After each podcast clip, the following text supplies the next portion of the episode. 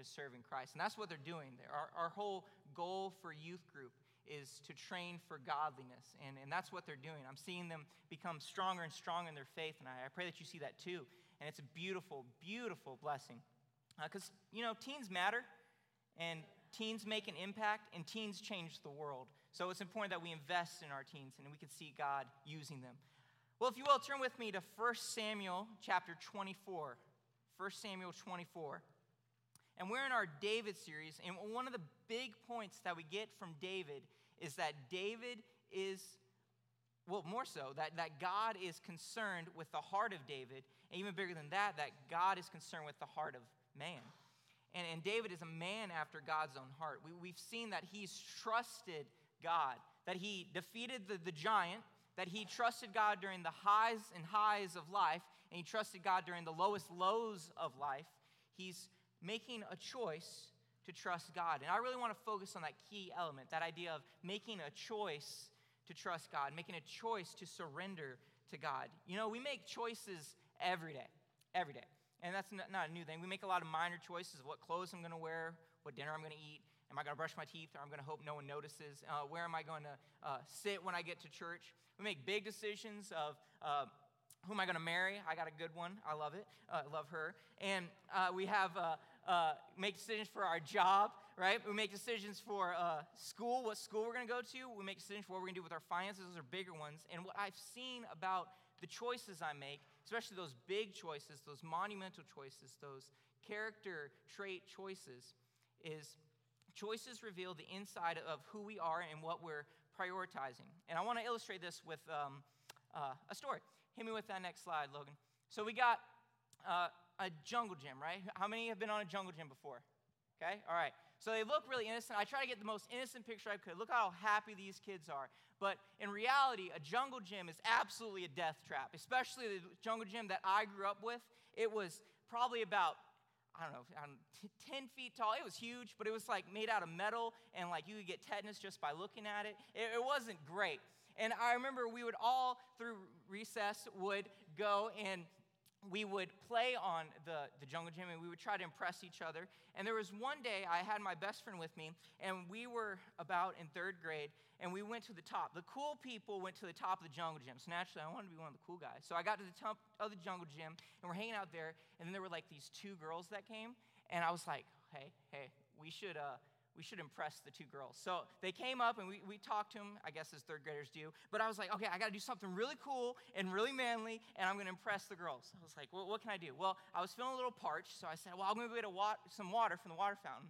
But what I'm going to do is I'm going to jump off from the very top and show them how manly, how strong I am. I'm, i might even do a backflip in the air, and they're just going to be amazed and fall in love with me automatically, right? Okay? And that's how my third grade mind thought. And I did it. I was like, I got ready, I got to the top, I, I got my, my stance, and I jumped off, and it, it, was, it was glorious for a few seconds. I was in midair, it, it was great. But I remember my, my leg did something weird. I don't know what it did, but it like started to pop a little bit, and it all was in slow motion, so I feel my leg popping out, and I say, that's probably not gonna be a good thing. And then I hit the ground, and as soon as I hit the ground, my leg just snaps and it's just, now it, didn't come off or anything, but it, it was pretty badly broken, right? It, it, it did not feel great. And I remember I was lying there and I was like, I'm sure I impressed the two girls that uh, were just above there watching. They're like, what is he doing? I remember I was trying to like not cry, but I had all this emotion built up. So I was like, well, what am I supposed to do? I remember I was just like trolling around in circles for a while. And the girls were like, what is that guy doing? Like, why is he down there? And, and my mom was a teacher there and I remember she she came and she was looking. She's like, "What is my son doing? He's just laying there on the ground, going in circles." I was like, "Mom, I really, really think my leg is broken."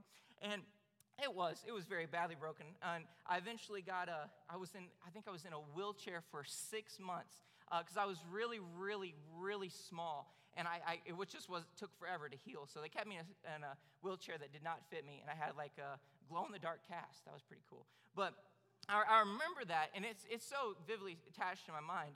And I remember that it was just that one choice where I was like, I can impress him. I'm going to make the choice. I'm going to follow through with this. I'm going to do it. This is a great idea. It was not a great idea by any means.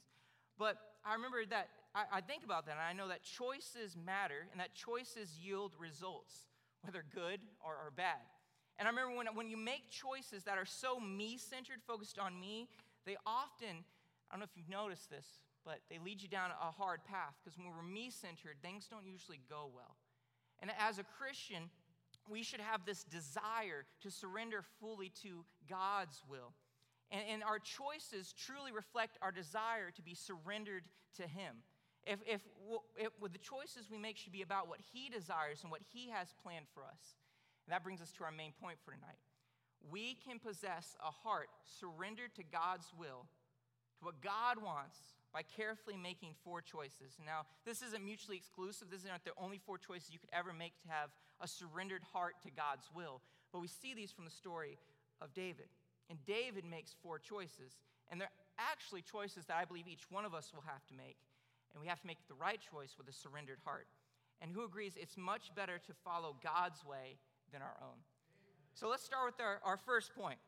David's first choice. His first choice is I'm going to follow the crowd or am I going to follow my conscience? Follow the crowd or follow your conscience? Let's make sure we know the context. So we're hopping into a story here, and what we've learned from the pastor and from uh, Pastor Corey's amazing sermon is that we see that Saul is out to kill David, and he's still out to kill David. And in chapter 3, we see that it's the story of where David's on one side of a mountain and Saul's on another side, and they're trying to find each other, and they're getting so close to meeting each other.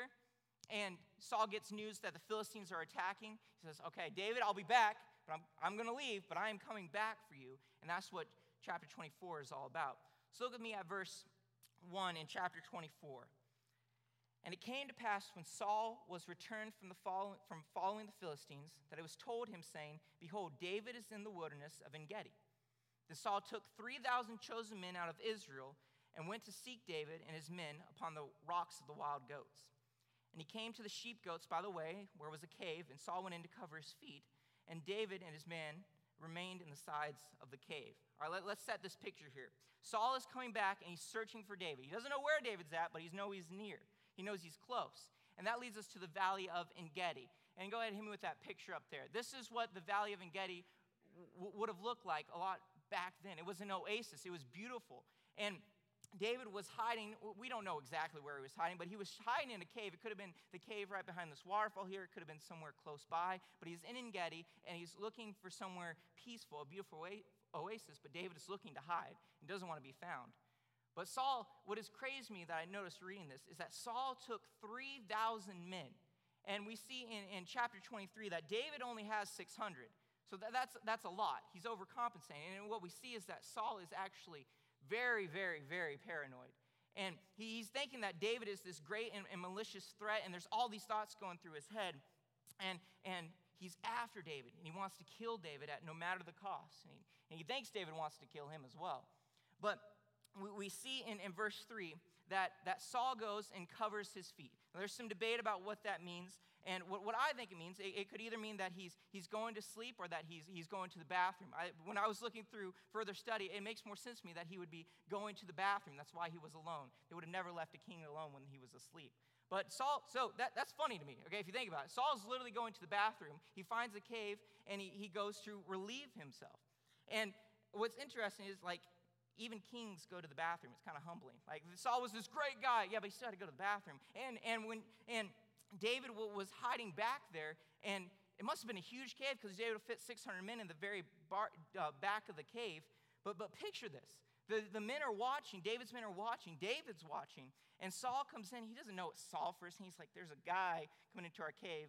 Now the guy's using the restroom. Now the guy's Saul, and now everything just changes. It's like a plot twist. And look with me at verse 4.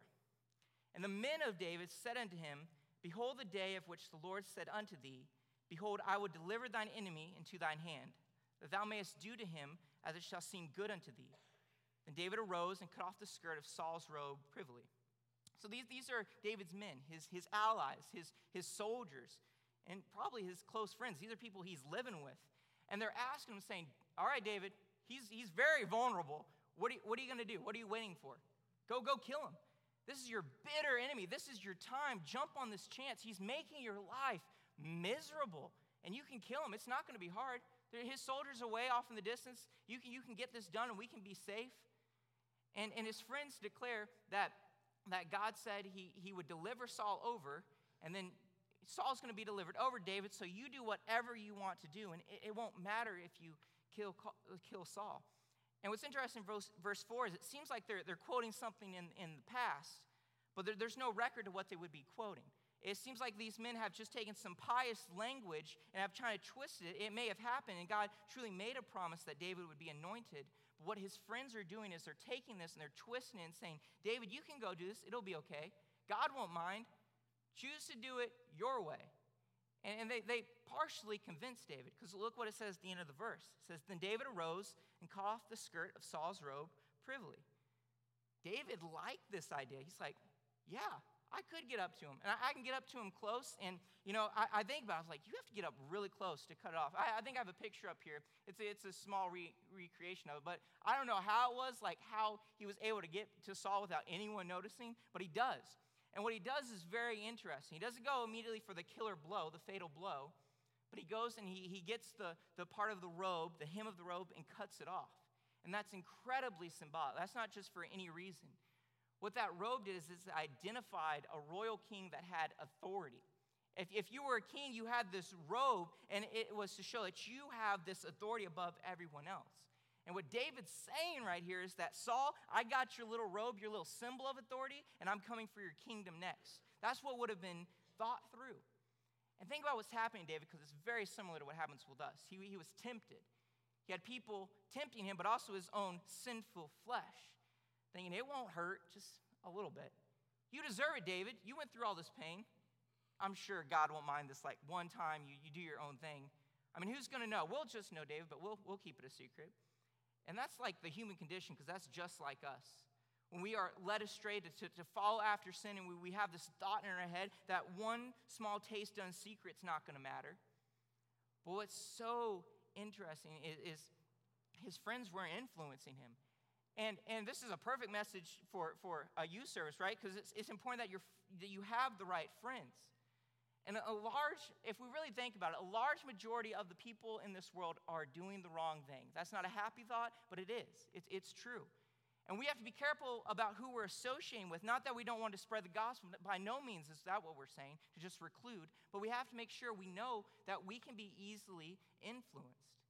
I mean, it can be teens, teens, like it could be going to, it's just a party, it's just a, a, taste, it's just a little click of something I know I shouldn't watch. But adults, let's not act like it's just a teen thing that they need to watch out for their friends. It's us too. That, that, that one friend that you know is a little too risque and they go right over the line, but you still stay with them because they're funny. Right? It's that coworker that you that makes you just feel a little bit different. You can kind of take a break from being a Christian for a little while. It's it's that family member that you just act differently with. I don't know what it is, but I know that adults are also very easily influenced.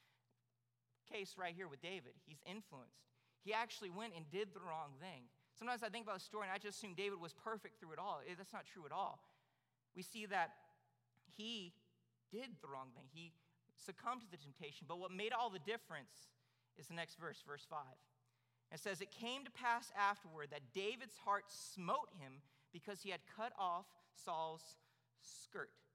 Well, that saying is his heart smote him. That means his conscience pricked him. And a conscience isn't just like the little cricket from Pinocchio, right? It's this, this sense of right and wrong. It's even bigger than that when we are Christians. Our conscience is not just a moral sense, but as Christians, it's the Holy, Holy Spirit indwelling with us. What we see going back to the David's context is that his heart was truly, in, in the verbiage the Hebrew is saying, that it was struck down, that his heart sank because he knew he was in the wrong. I don't know if you've ever been there, but I, have I've felt that. Like I've said something really, really fast to someone that I, it didn't process in my head, and I said something really mean to someone, or maybe it did process in my head, and I still said it, right? And I said it, and as soon as I said, I'm like, oh, that was a jerk thing to say. Or I go and I, I do this action that I know was wrong, and then as soon as I do it, I don't get the sweet, oh, that felt good. I get, oh, that was wrong. And that, that's, a, that's in some ways a good place to be because it means the, the Holy Spirit's working in you, right? That this, this man, David, had a relationship with God. That's what, what changed. That was what pricked his conscience. But he does the hardest thing that for any of us to do is say, I was wrong.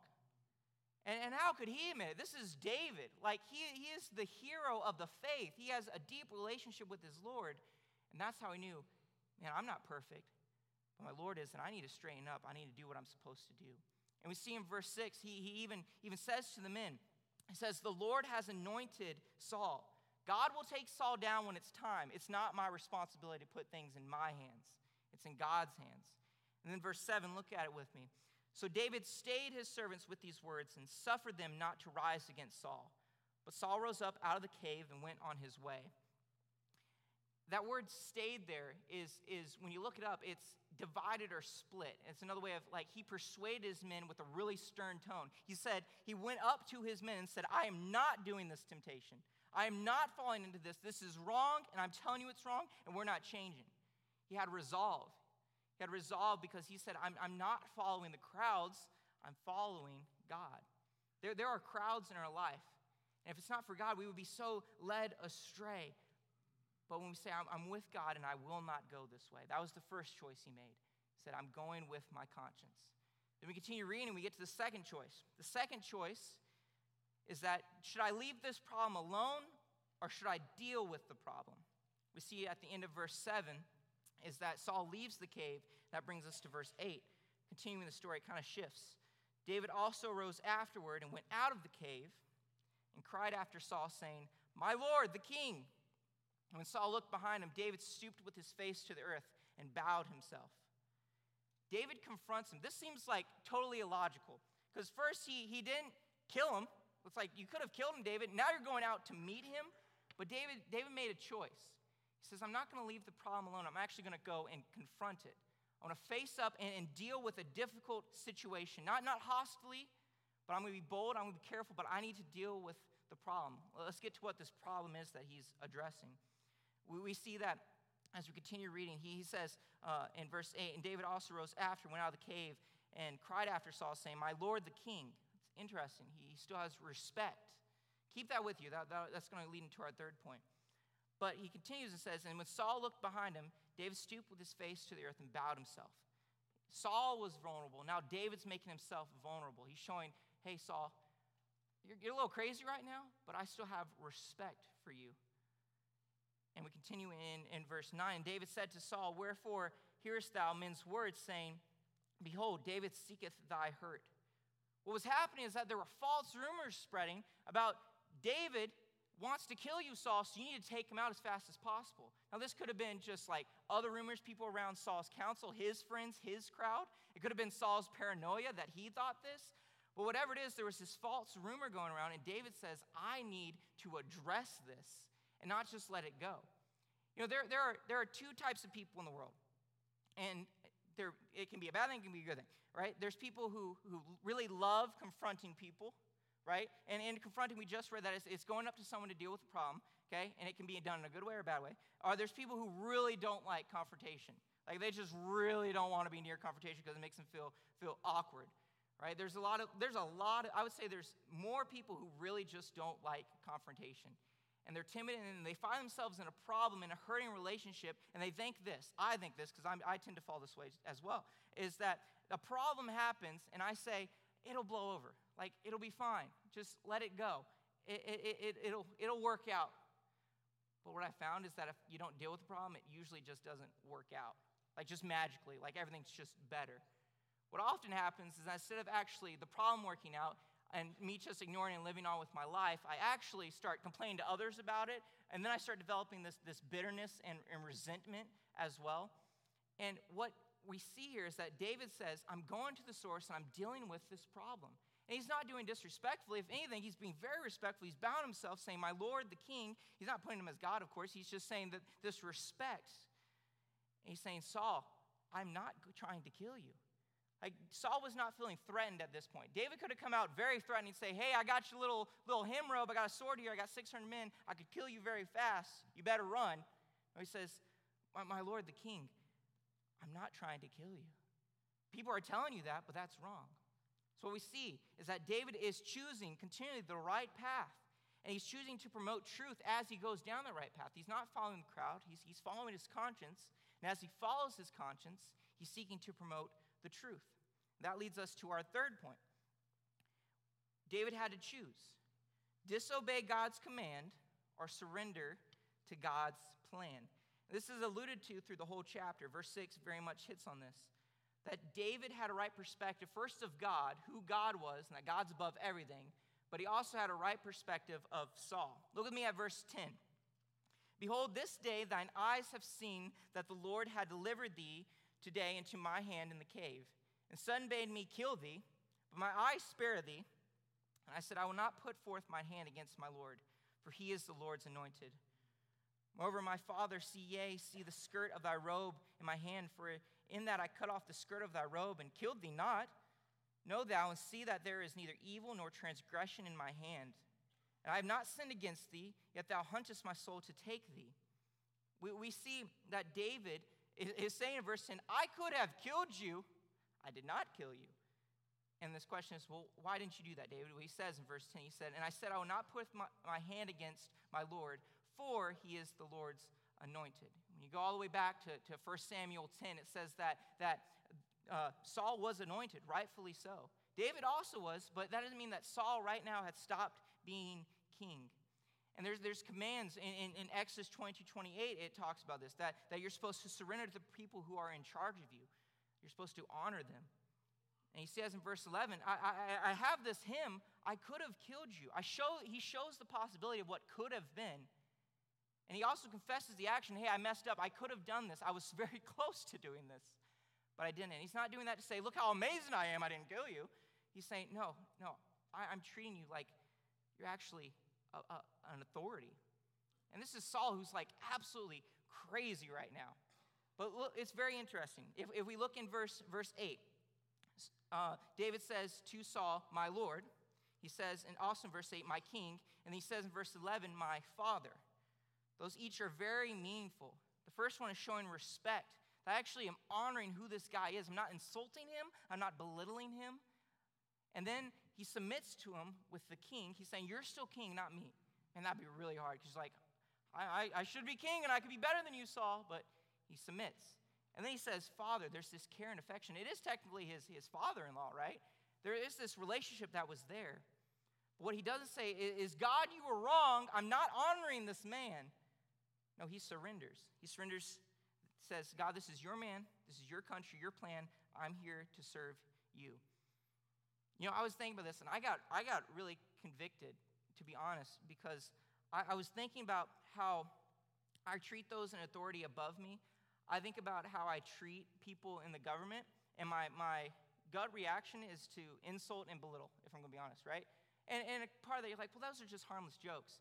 But what it shows is that we're not, we're not respecting, right? And in no way get like, Miles thinks the government's going perfect. No, I don't at all, right? There are so many problems, there's sin in the world, but what we are shown in Scripture is that, that, that maybe we could argue the people in our, our government are not necessarily the Lord's anointed, that they were anointed king and it was poured over them, right? But they are who the Lord allowed. In Romans 13, we're told to honor the government. And I think about how Jesus would have responded to his government. He actually did and said, Render unto Caesar's what is Caesar's, in a much worse time than we were. And I think about that, and I, I don't do that. And that's for all areas. That's for if you have a boss, if you have a teacher, if you have, have a leader somewhere, and you really don't like what they're doing, but you're not going to let it to their face. And that makes you feel better because, like, I didn't say to the face. But I said this really passing, bitter remark to my friend over there, and we kind of laughed about it and joked.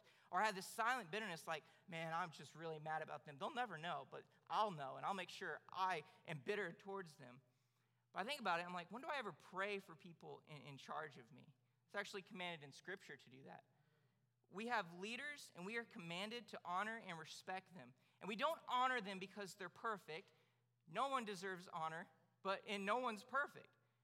But we go because God says they are put in charge of you, and because of that, I want you to honor them. It's not because of who they are, but it's because of the position they hold. And he says, he continues and says, Know thou and see that there is neither evil nor transgression in my hand. I have not sinned against thee, yet thou huntest my soul to take it. David very much understands that the person in charge is a really horrible man. Like, he, he's not good. And he should probably get what he, he deserves. But just because there is wrong leadership, which I do not condone, doesn't mean we get an excuse to stoop down to their level and still treat them the same way. God is the true leader, and that's the person I put my trust in and then everyone else I pray for. I don't belittle and I don't tear down. It's just scriptural. It's not natural. It's very much not natural because because that gives me a little bit of authority. If I like insult someone that's in charge of me, I'm like, yeah, I showed them. didn't do anything. They have no idea I did it. But it makes me feel better because, yeah, like I can do better than them. That's not at all what Jesus would have done. It's actually not what Jesus did at all. We pray for those. We can't solve everything. We're not supposed to. We are to choose and surrender and obey and not go our own way. And that leads us to our final point. To David had this decision. Was he going to seek vengeance or, or was he going to show mercy? What was he going to do? There's this very subtle temptation that we all have to get even. And I want to illustrate this because we all have different reactions to when things happen to us. So, I got who my three volunteers I got? I got Madison, I got Anna, and I got Luke. Come on up. All right, you guys remember what your thing was? Got it? All right, so here's what we're going to do. Okay, make sure you don't show it yet, and make sure you get in your positions. You got this, okay? I want us to see the different responses we have to when people wrong us, okay? So go ahead and think into your mind, okay? We're, we're thinking about us.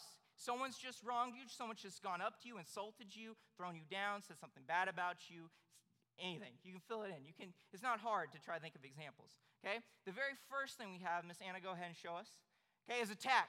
We're like, okay, they said something mean to me. I'm going right at them, and they're going to feel the punch, the power, and I want to bring them down with me. And you're like, okay, chill, right? No, it's like that's really what we do. Is that we say, you insulted me. I mean, I'm about to bring you down with me. We're going down together, right? and we are just so hop onto it and we're like man i'm, I'm, I'm ready let's i'm ready for a fight let's do it right and that, that's some of us okay some of us fall into this category go ahead luke is we're just super passive aggressive. Like we're just like i'm not going to say it to their face but i'm going to go over here and give them a silent treatment and they'll know that i'm mad at them all right? And i'm not going to talk to them and i'm going to say little sneaky insults and they're going to they're to be like hey everything okay? Yeah everything's fine. I really don't like that guy, right? It's, it's just really passive, aggressive, and it's just, it's just manipulating behind the scenes to try to make someone just feel bad and to feel the revenge and like, you wronged me, and now I'm going to make you know it for a really long time. And you're going to always be upset and wondering, like, is this ever going to pass over? And it's not. So we have these two reactions we fall into. And if you're truly honest with yourself, and I'm truly honest with myself, is I fall into both of these depending on the situation. Sometimes I do both. And I get mad at someone who wronged me, and I say, I gotta fix this, and I gotta yell at them, make them feel bad, and then I'm gonna keep it with me for a really long time. But we see what David does, let's go ahead, Madison, is merciful. David comes up and has mercy. Mercy is you weren't given what you deserved. What does Saul deserve? To be killed, 100%. But David says, no, no, that's not what we're about. That's not, more importantly, that's not what God is about. He's about mercy. More so, let me give everything to God's authority. He'll take care of it. It's in His hands. I surrender. I'm showing mercy. All right, good job, teens. You can put that on the seat for me. Great job. All right, so let, us let's, let's keep going with this idea of revenge. Okay, we, we see in verse 12, let's look at it together. The Lord judge between me and thee, and the Lord avenge me of thee, but mine hand shall not be upon thee. And he's, he's basically saying, Saul, you messed up and you deserve punishment, but it's not my job to give it. And, and he says in verse 13, he, he quotes this proverb. He says, If I was really as wicked as they say, man, I'd kill you right now. But verse 14, I don't have the authority to do that. I'm like a, a, a dead dog or a small flea. The authority is, is God's. You know, we tend to think that we have more authority than we actually have. Like think that I'm in charge of my life, my family, everything. And in some ways, yeah, yes, we are in charge of things, but we think that we're the greatest authority. That's not true at all. That we're, we're, no, we're no king, there's a greater king, and he has the, all the authority. It's God. He's in charge. We are not the judge, jury, and executioner. God is in charge. And David says, I'm fully surrendering to God. In verse 15, he says, I'm going to show mercy and trust in the Lord's deliverance. And real quickly, we'll, we'll summarize what happens where Saul responds. We see that in verse 16, he's, he's weeping. And then verse 17, and he said to David, Thou art more righteous than I, for thou hast rewarded me good, whereas I have rewarded thee evil. He says, You, you, you repaid me good, and I looked at you and I repaid you evil. And it's this idea of payback that, that Saul had the, right, the wrong idea of payback and was like, I'm going to bring David down. But David says, My response is different from that. In verses 18 through 19, we see that Saul is just utterly amazed by David's mercy. And he says, I hope the Lord will reward you. And it was this there, there's still, if you, if you read it very carefully, this sense of, of selfishness, because what Saul's really caring about is that he's safe. He's grateful for David that he didn't kill him, but he's also saying, I'm really glad I didn't, it didn't die. He doesn't care too much about David, you know, running away for months and months at a time and David's escapes and David almost being killed. He doesn't apologize for that. He just says, Thank you for not killing me. And then verse 20, he, he actually admits, which is amazing and interesting, is that David, I know you're going to be king, but when you become king, verse 21, when you are, just don't cut off my offspring. Just don't kill them. That was very typical. A new king comes in, old king's gone, and by gone, they're dead. Right? They killed, they're executed. But he says, don't do this. And David agrees. You know, we read that and we're like, man, that really, that really worked out well. I don't think it did. Actually, I know it didn't because we continue on the story of, of, of David, and just comes right back. And we see that in verse 22, it's alluded to. So David swears unto Saul, he says, I will do this, Saul. I won't kill your offspring. But look about where they go. And Saul went home, and David and his men got them up into the hold. It's a fancy way of saying they went to the stronghold in, in Gedi. They didn't go home with Saul. It wasn't like, oh, lock arms, we're going together, we can go back home, everything's back to normal. That's not at all what happens. He says, Saul, I'm, I'm glad, and I, I promise I won't kill your offspring, but I'm not going back with you. I'm going back to my stronghold because you're not in your right mind, and I know that you're, you're still a wicked man. And I'm still having these standards. He doesn't just blindly trust. And we see Saul does shift later again. But David doesn't let his enemy, whom he loved, control him. You know, there's this question I was thinking. I was like, what if David did kill Saul? What would have happened? Because the temptation is like, oh, well, nothing. It would have all been fine. He would have been king and everybody would have been happy. Think about how it would have changed his kingship. Think about starting off a kingship disobeying God. It doesn't usually go well. Think about his reputation. You don't think that would spread? 600 men wouldn't go tell him, yeah, David killed him in his helpless, vulnerable state. Some people would be like, yeah, he deserved it. And other people be like, David, that's not what you're supposed to do. And also think about David's guilt and how he would feel, oh, I did this. And it stuck with him for the rest of life. There's no going back. We see that David made a choice. I can say without a doubt, we have all gotten hurt by others. In fact, Jesus says this will happen to Christians. And there's this so subtle of a temptation to get them back. It's so subtle that we don't think, oh, that's not a big deal. I don't, I don't do that. And when we, think, we, we tend to think that it's counterintuitive. It's counterintuitive to the world to be when someone wrongs you to show them kindness back. That's very counterintuitive. That was not, that was revolutionary when Jesus said to love your enemies. What people did is, you hurt me, I'm not showing you kindness and mercy. I want to bring you down. You put me in the hospital, I'm going to put you into the morgue. Like, we're going to make this even worse.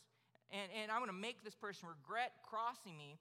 But maybe I'm the only one, but I don't believe I am because we struggle so much with wanting to avenge ourselves. And I know this, is, this happens because Paul addresses it very clearly in Scripture.